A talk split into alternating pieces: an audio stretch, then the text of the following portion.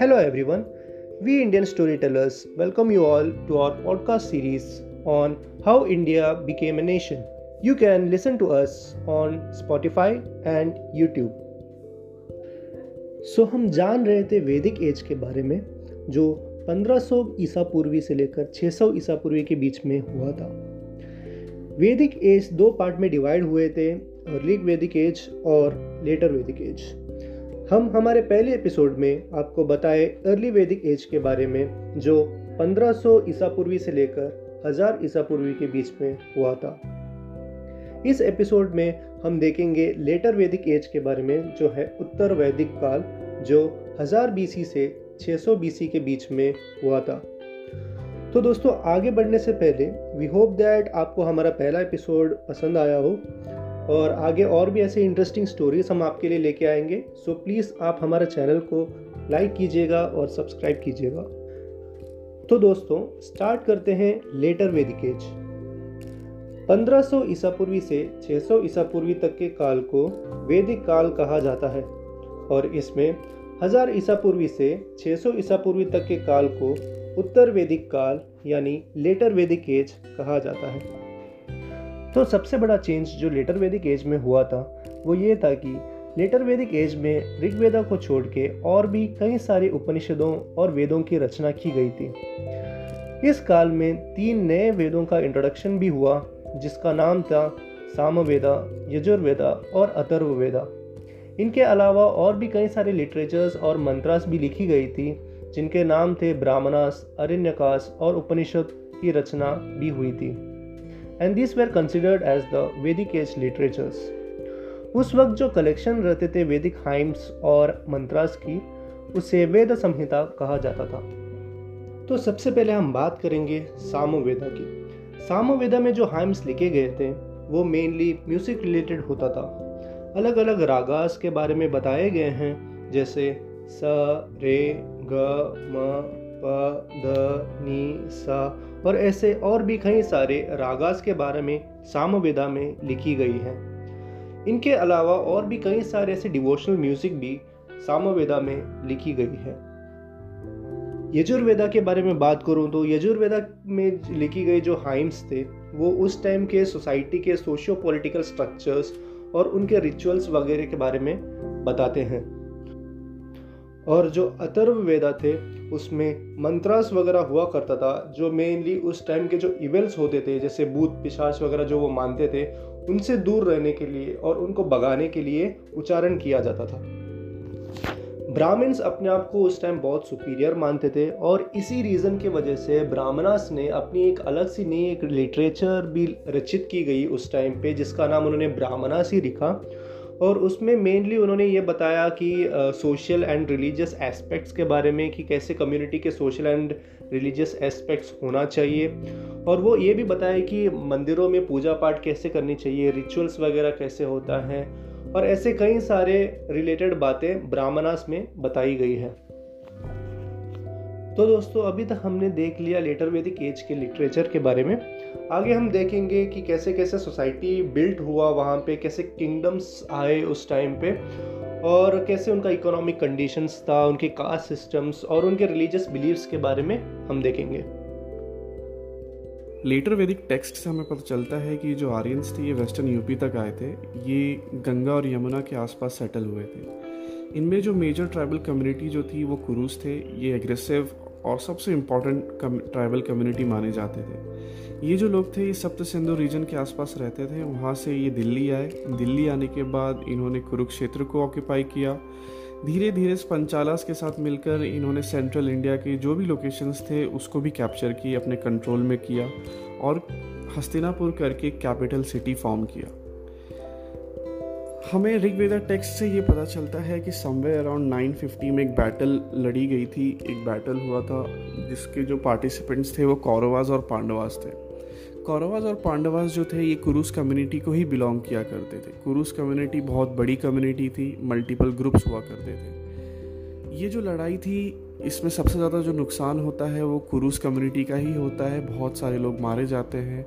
और जो बच जाते हैं, ये लोग कौशाम्बी करके इलाहाबाद के पास जगह है, वहाँ पे ये माइग्रेट हो जाते हैं। इसका एक इंटरेस्टिंग फैक्ट ये है कि 950 बीसी में जो लड़ाई हुई थी बट जिसका कंपाइलेशन था, जो इसका टेक्स्ट लिखा गया था, वो फोर्थ सेंचुरी एडी में लिखा गया था। इसका ये मतलब है कि काफ़ी लंबे समय के बाद महाभारत को लिखा गया था, इसको टेक्स्ट में कन्वर्ट किया गया था। ऋग्वेदा टेक्स्ट से हमें पता चलता है कि सोसाइटी में कुछ और भी इम्पोर्टेंट लोग हुआ करते थे। फॉर एग्ज़ाम्पल गोवी कर्तन करके जो लोग थे, उनको रॉयल बॉडी माना जाता था। जो बराड करके लोग थे, वो पोएट और सिंगर्स हुआ करते थे। सतारी करके जो लोग थे they were known as royal administration जो सारा सब कुछ, काम काज जो है, राजा का ये सारा संभालते थे। और सबसे इंपॉर्टेंट जो माना जाता था वो थे सुत्ता लोग। सुत्ता जो लोग थे, ये जो थे, ये राजा का रथ चलाया करते थे। ऐसा लिखा गया है कि ये लोग जो थे, इन्होंने ही महाभारत रिसाइट की थी, इन्होंने ही महाभारत के बारे में बताया था और फिर उसको टेक्स्ट में कन्वर्ट किया गया था फोर्थ सेंचुरी एडी में। लेटर वैदिक टेक्स्ट में हमें पता चलता है कि राजा जो है ये और पावरफुल हो जाता है। अब ये ट्राइबल कम्युनिटी का ही चीफ नहीं, अब ये टेरिटरी का चीफ हो जाता है और इसके पास ऐसे बहुत सारे राज्य होते हैं जिसको ये हैंडल करता है। लेटर वैदिक टेक्स्ट में हमें पता चलता है कि राजा के जो काउंसिल मेंबर्स होते हैं, जो इसके ऑफ़िस के जो लोग होते हैं, ये भी बढ़ जाते हैं। इनमें से इसके बॉडीगार्ड होते हैं, इसके जो रथ होती है, उसको चलाने के लिए एक बंदा होता है, इसके पर्सनल एडवाइजरीज भी होते हैं। उनको राजन्यास कहा जाता है। राजन्यास इसके बाद जो सबसे करीब माने जाते हैं या इंपॉर्टेंट लोग माने जाते थे, वो थे ब्राह्मण्स। ब्राह्मण्स जो थे, उनका ऐसा कहना था कि राजा के पास जो है लेटर वैदिक एज फ़ेज़ में एक डिवाइन पावर होना चाहिए, वो सबसे पावरफुल होना चाहिए। अब राजा ने कहा, ये कैसे होगा? ये हम कैसे इतने पावरफुल बनेंगे? ब्राह्मण्स का कहना था कि आपको यज्ञ करना पड़ेगा, आपको पूजा करना पड़ेगा और ये सारी जो विधि है, ये जो सारे तरीके हैं, ये सिर्फ़ ब्राह्मण्स को ही आता है, ये सिर्फ़ उन्हें ही पता है और ये राजा को हेल्प करेंगे उसको डिवाइन पावर लाने में, उसको सबसे ज़्यादा पावरफुल बनाने में। राजा को ये बात इंटरेस्टिंग लगी राजाओं ने क्या किया कि अब जो ब्राह्मण्स हैं, ये उनकी बात मानने लगे और ब्राह्मण्स को सबसे ऊँचा स्थान दिया गया। ये माने जाने लगा कि यही कारण रहा होगा कि ब्राह्मण से इतने इन्फ्लुएंशियल हो गए और इतने पावरफुल हो गए उस सोसाइटी में। राजन्यास और ब्राह्मण्स जो है, इनके आपस में ही लड़ाई हुआ करती थी कॉन्फ्लिक्ट जैसा रहता था। इसके लिए कि ये वो बोलते थे कि वो सुपीरियर है, ब्राह्मण्स कहते थे कि ये सुपीरियर है। धीरे धीरे बाद में ब्राह्मण्स को ही सबसे ज़्यादा सुपीरियर माना जाने लगा। राजा जो है, बहुत ज़्यादा सेक्रीफाइस करने लगा, बहुत ज़्यादा पूजा करने लगा, यज्ञ करने लगा। और वो सबसे पावरफुल बन भी गया। इसके बाद क्या होता है कि राजन बहुत सारे टैग्स ले लेता है अपने नाम के आगे। फॉर एग्ज़ाम्पल मैं आपको बताऊँ, जैसे आपने सुना होगा चक्रवर्तिन अशोक सम्राट। तो ये चक्रवर्तिन है, विराट है, ये जो ऐसे टैग्स होते हैं, ये राजा अपने आप को देने लगा। इसका ये मतलब था कि राजा बताने लगा कि वो सबसे ज़्यादा पावरफुल है, अब उसके पास डिवाइन पावर भी है। धीरे धीरे ये जो सोसाइटी है और डेवलप होती है बट अगेन ये जो सोसाइटी है कम्प्लीटली मेल डोमिनेटेड सोसाइटी है। इसमें वुमेन्स को उतना फ्रीडम नहीं मिलता है, जो ऋग्वेदा एज में मिला करता था। इस सोसाइटी में या इस एज में वुमेन से ये कहा जाता है कि आप सिर्फ़ अपना घर का ही काम संभालो your limit your limited to your household work only इसमें ऐसा भी लिखा गया है कि वुमेन्स को गायत्री मंत्र भी नहीं कहा जाता था बोलने के लिए। इसका मतलब ये है कि वुमेन्स जो होती थी, वो गायत्री मंत्र भी रिसाइट नहीं कर पाती थी। एंड सबसे इंपॉर्टेंट शूद्रास को भी मना किया गया था कि आप गायत्री मंत्र नहीं बोलोगे। So these were the limitation in this society अब चेंजेस क्या है कि ये जो सोसाइटी है अगेन राजा का जो किंगडम है या जो किंग है, ये हेरिडेटरी है। राजा के बाद उसका बेटा ही बनेगा और उसमें भी उसका एल्डर सन जो है, वो बनेगा राजा। तो ये जो रूल्स एंड रेगुलेशन है सोसाइटी की हरारकी है, ये सब भी चीज़ें ब्राह्मण्स ने ही बताई थी। राजा को और राजा ये सारी बातें माना करता था और उसको फुलफिल किया करता था। इसमें एक एग्ज़ाम्पल ये है कि अश्ववेद करके घोड़ा होता था। राजा क्या करता था? अगर उसको कोई टेरिटरी कैप्चर करनी है, उसको टेरिटरी अपने कंट्रोल में लेना है तो वो अश्ववेद घोड़ा को वो उस टेरिटरी में भेज देता था और जो भी राजा है उस टेरिटरी का, अगर वो पावरफुल इनफ है तो वो इस राजा को एक मैसेज भेजेगा कि हम एक युद्ध करेंगे और जो उस युद्ध को जीत जाता था, वो सबसे पावरफुल माना जाता था। और दूसरे राजा को सरेंडर करना होता था। ये भी एक तरीका था उनका आपस में ही कि कैसे लैंड को कैप्चर किया जाए, कैसे टेरिटरी को कैप्चर किया जाए। अभी हम बात करेंगे लेटर वैदिक एज के कास्ट सिस्टम के बारे में। तो दोस्तों, हम कह सकते हैं कि जो सबसे बड़ा चेंज थे लेटर वैदिक एज में और अर्लियर वैदिक एज में, वो था evolution of caste system early Vedic age में हमने तीन मेजर कास्ट सिस्टम देखे थे, जो थे ब्राह्मणास, क्षत्रियास और वैश्यास। अभी लेटर वैदिक एज में कास्ट सिस्टम को मेजरली फोर टाइप में डिवाइड किया हुआ था, जो थे ब्राह्मणास, क्षत्रियास, वैश्यास और शूद्रास। इन्हें वर्णा सिस्टम भी कहा जाता है। ब्राह्मणास के बारे में बात करें तो वो सबसे सुपीरियर कास्ट माना जाता था। ब्राह्मणास को ज्ञान का भंडार भी माना जाता था। ब्राह्मणास के लोग मेनली उस टाइम के पुजारी गुरुस, ऋषिस टीचर्स और स्कॉलर्स हुआ करते थे। उस टाइम के जो ब्राह्मण लोग, जो राजाओं को काउंसिल वगैरह करते थे, उन्हें ब्रह्म ऋषि या महर्षि कहा जाता था। शादी के बारे में बात करूँ तो ब्राह्मण्स जो पुरुष रहते थे, उस टाइम वो एक ब्राह्मण स्त्री के साथ शादी कर सकते थे। क्षत्रिय स्त्री के साथ शादी कर सकते थे और वैश्य स्त्री के साथ शादी कर सकते थे। ब्राह्मण स्त्रियों को ब्राह्मण पुरुषों के साथ ही ज़्यादातर शादी कराया जाता था और ऐसे बहुत रेयर केसेस में वो क्षत्रिय और वैश्य पुरुषों के साथ उनकी शादी किया जाता था। शूद्रों के साथ शादी करना रिस्ट्रिक्टेड था उस टाइम अभी हम बात करेंगे क्षत्रियास के बारे में। क्षत्रियास जो होते थे, वो राज्य या उसके टेरिटरी के रूलर्स को या उनके एडमिनिस्ट्रेटर्स को कहा जाता था। वो मेनली राज शासन के कामों में लगे रहते थे।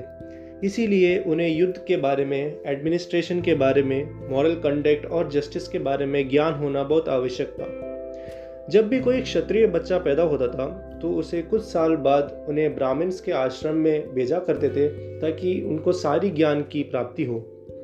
क्षत्रिय पुरुष चारों वर्ण सिस्टम के स्त्रियों के साथ शादी कर सकते थे, लेकिन ब्राह्मणास और क्षत्रिय स्त्रियाँ उनकी पहली प्रेफरेंस हुआ करता था। इवन शूद्र स्त्री को एक क्षत्रिय पुरुष के साथ शादी करने में कोई मना नहीं था। क्षत्रिय स्त्रियाँ भी उस वक्त मेंटली और फिजिकली बहुत पावरफुल हुआ करते थे, और राजा के न होने पर भी वो राज शासन के कई सारे ऐसे काम, जैसे ड्यूटीज़ वगैरह जो भी रहते थे, वो अच्छे से निभाया करते थे। Vaishyas was the third type of caste in later Vedic age Vaishyas caste के जो लोग रहते थे, वो मोस्टली खेती बाड़ी व्यापार या मनी लेंडर्स जैसे काम किया करते थे। इनमें सबसे इम्पोर्टेंट काम वो जो करते थे, वो थे पशुपालन करना। क्योंकि उस टाइम गाय, भैंस, हाथी और घोड़ों इन सबको पालते थे और इनकी अच्छी देखभाल करना बहुत इम्पोर्टेंट होता था किसी भी राज्य के लिए और उधर के लोगों के लिए। वैश्यास वो लोग थे जो उस वक्त राज्य की इकोनॉमी को चलाते थे। इसीलिए वो उस राज्य के जो भी एडमिनिस्ट्रेटर्स रहते थे, उनके साथ मिलके काम करते थे। वैश्यास वुमन जो होते थे, वो भी उनके हस्बैंड की हेल्प करते थे बिज़नेस में, पशुपालन में और खेती बाड़ी में। और इवन शादी के टाइम भी वो कोई भी चार वर्ण सिस्टम के पुरुषों के साथ शादी कर सकते थे। बट शूद्र कास्ट में शादी करने में थोड़ा बहुत रिस्ट्रिक्शंस हुआ करता था। और सबसे बड़ी बात ये थे कि अगर किसी भी वैश्य स्त्री के हस्बैंड की डेथ होती है तो then she was allowed to remarry अभी हम बात करेंगे शूद्रास के बारे में। Shudras was the fourth and last type of caste in the later Vedic age उनको कोई भी देश या राज्य की इकोनॉमी के बैकबोन या रीढ़ की हड्डी कहा जाता था, क्योंकि उस टाइम के सभी काम इन्हीं लोगों से करवाया जाता था। वो ब्राह्मण्स को हेल्प करते थे आश्रम में, क्षत्रियस को हेल्प करते थे राजमहल में और वैश्यास को हेल्प करते थे उनके व्यापार रिलेटेड कामों में। उस वक्त उनको बताया जाता था कि उनको अपर कास्ट के सभी लोगों की रेस्पेक्ट करनी चाहिए और उनकी सेवा करना चाहिए, तभी उनको मोक्ष प्राप्ति मिलेगा। उसी रीज़न की वजह से वो बाकी सभी कास्ट के लोगों की सेवा करते थे। शूद्र स्त्रियाँ जो रहते थे, वो भी अपर कास्ट के स्त्रियों की हेल्प करते थे। मेनली वो राजकुमारियों की दासी हुआ करते थे। अगर शादी के बारे में बात करूँ तो शूद्र पुरुष जो रहते थे, वो सिर्फ़ शूद्र स्त्री के साथ ही शादी कर सकते थे। लेकिन शूद्र स्त्री के पास सभी कास्ट के पुरुषों के साथ शादी करने की राइट थी। जैसे जैसे लेटर वेदिक एज ख़त्म होने को आए तो उस वक्त अनटचेबिलिटी या हम कह सकते हैं कि छुआछूत का जो सिस्टम था, वो स्टार्ट हुआ। अनटचेबिलिटी उस टाइम दो पार्ट में डिवाइड किए हुए थे। एक अनटचेबिलिटी बाय बर्थ था और एक अनटचेबिलिटी बाय प्रोफेशन हुआ करता था। अनटचेबिलिटी बाय बर्थ को इवन दो टाइप में डिवाइड किए हुए थे, वो थे चंडालास और वृत्यास। तो उसमें ऐसा था कि जो एक अपर कास्ट की जो स्त्री रहती थी, वो अगर लोअर कास्ट के एक पुरुष के साथ अगर शादी करते थे तो उनके द्वारा जो बच्चा हुआ करता था, उन्हें चंडालास कहा जाता था। और जब एक अपर कास्ट का मेल एक लोअर कास्ट के स्त्री के साथ शादी करता है और उनके द्वारा जब एक बच्चा पैदा होता है तो उसे वृत्यास कहा जाता था। इवन अनटचेबिलिटी बाय प्रोफेशन को तीन टाइप्स में डिवाइड किए हुए थे, जैसे निषादास, अंत्यजास और किरातास। अभी हम सुन रहे थे लेटर वैदिक एज के कास्ट सिस्टम के बारे में। आगे हम देखेंगे लेटर वैदिक एज के रिलीजियस बिलीफ्स के बारे में। अर्ली वैदिक एज में हमने देखा कि आर्यंस कैसे इंद्र भगवान की अग्निदेव की पूजा किया करते थे। इनका पूजा करने का तरीका भी अलग हुआ करता था, इनका पूजा करने का कारण भी अलग था। लेटर वैदिक एज में ये सब कुछ बदल जाता है। इस एज में ब्रह्मा, विष्णु, महेश जो है सबसे इंपॉर्टेंट गॉड माने जाने लगे। इनका पूजा करने का तरीका भी अलग था। इस एज में सबसे ज़्यादा यज्ञ और सेक्रीफाइसेस हुआ करते थे। और ये जो यज्ञ है और सेक्रीफाइस है, ये ब्राह्मण्स ही किया करते थे। और ये इन्हीं को पता था, इनके मंत्र उच्चारण या इनका जो विधि हुआ करता था पूजा करने का, ये सिर्फ़ ब्राह्मण्स को ही पता था। अब ये जो चीज़ें हैं पूजा करने का तरीका, ये हर वर्ना सिस्टम में अलग अलग होने लगा। कि ये जो वर्ना सिस्टम है, ये सबसे रिजिड वर्ना सिस्टम माने जाने लगा इस एज में। लोगों ने क्या किया? अपने हिसाब से ही इन्होंने अपना भगवान चूज़ कर लिया और ये उन्हीं की पूजा किया करने लगे। फॉर एग्ज़ाम्पल जो वैश्य लोग थे, कुबेर भगवान की पूजा करने लगे। जो ये शूद्रा लोग थे, कुशान भगवान की पूजा करने लगे। इनका जो पूजा करने का रीज़न था, वो भी डिफरेंट था। ये ऐसा माना जाता है कि ये कुछ हद तक मेटेरियलिस्टिक अप्रोच था। वो ये चाहते थे कि भगवान उनको कुछ वरदान दे, उनकी कुछ इच्छाएँ हैं जो पूरी करे। और इसीलिए ये पूजा किया करते थे। ऐसा माना जाने लगा। धीरे धीरे हुआ यूँ कि ये जो ब्राह्मण्स थे, इन्होंने दक्षिणा मांगना स्टार्ट कर दिया। और ये बहुत ज़्यादा दक्षिणा मांगने लगे राजा से, या जो भी लोगों के यहाँ ये पूजा करने जाते थे, वहाँ पे ये दक्षिणा मांगा करने लगे। राजा को ये बात से प्रॉब्लम होने लगी कि जो ये ब्राह्मण्स है, ये अब ज़मीन भी मांग रहे हैं एज अ दक्षिणा। राजा ने क्या किया कि अब वो इससे परेशान हो गए, उन्होंने फिर जो ये पूजा करना है, जो ये यज्ञ परफॉर्म करना है, ये सब कम कर दिया। और बहुत से ऐसे राजास थे जिन्होंने ऐसा किया कि उन्होंने बिल्कुल ही ब्राह्मण्स की बात मानना बंद कर दिया और धीरे धीरे उन्होंने अपना ही एक रिलीजियस सेक्ट डेवलप किया। हम अपने अगले एपिसोड में सुनेंगे कि कैसे राइज ऑफ़ बुद्धिज़्म हुआ, कैसे जैनिज़्म हमारे सोसाइटी में आया। और उसका कारण यही रहा होगा कि ये जो राजास थे, ये परेशान हो गए थे ब्राह्मण्स के इंस्ट्रक्शन फॉलो करके या मे बी उनके ह्यूज डिमांड ऑफ़ दक्षिणास जो हुआ करते थे, उससे वो परेशान होकर उन्होंने अपना ही एक रिलीजियस सेक्ट न्यूट्रल किस्म का डेवलप किया था। अब तक आपने सुना ऋग्वेदिक एज में कैसे आर्यंस इंडिया में आते हैं और वो अपने आप को सेटल करते हैं। लेटर वैदिक एज में हमने देखा कि उनकी सोसाइटी कैसे डेवलप करती है। राजन जो है वो टेरिटरी का राजा बन जाता है। वर्ना सिस्टम का डेवलपमेंट हमने देखा। हमने देखा ब्राह्मण्स का इन्फ्लुएंस सोसाइटी में कितना था। ये सारी चीज़ें हमें ऋग वैदिक या लेटर वैदिक टेक्स्ट से हमें पता चलता है। इनका डिक्लाइन होने का कारण ये था कि बहुत सारे जो लोग थे, इस चीज़ों को नहीं मानते थे। फॉर एग्ज़ाम्पल जो वर्ना सिस्टम इन्होंने डेवलप किया था, बहुत सारे लोग उसको नहीं मानने, मानते थे और वो उससे परेशान हो चुके थे। और दूसरा कारण ये भी बताया जाता है कि जो टैक्स सिस्टम जो था राजा का that was again that was not well planned और बहुत सारे लोग उसको नहीं मानते थे। इस एरा के बाद हमने देखा कि बुद्धिज़्म और जैनिज़्म अपने इंडिया में फ़ेमस हो जाते हैं। ये जो रिलीजियस सेक्ट है, कैसे इतने फ़ेमस होते हैं? क्या कारण था इसके पीछे? वैसे बहुत सारे रिलीजियस सेक्ट डेवलप हुए थे after later Vedic age but ये जो दो रिलीजियस सेक्ट है, ये इतने फ़ेमस कैसे हुए? ऐसी बहुत सारी कहानियाँ हैं जो हम सुनेंगे अपने नेक्स्ट एपिसोड में। और हमें सुनने के लिए thank you and see you in next episode अगर आपके पास कोई सजेशन है या फीडबैक है, आप हमें अपने कमेंट बॉक्स में डाल सकते हो या हमें इंस्टाग्राम पे बता सकते हो. Thank you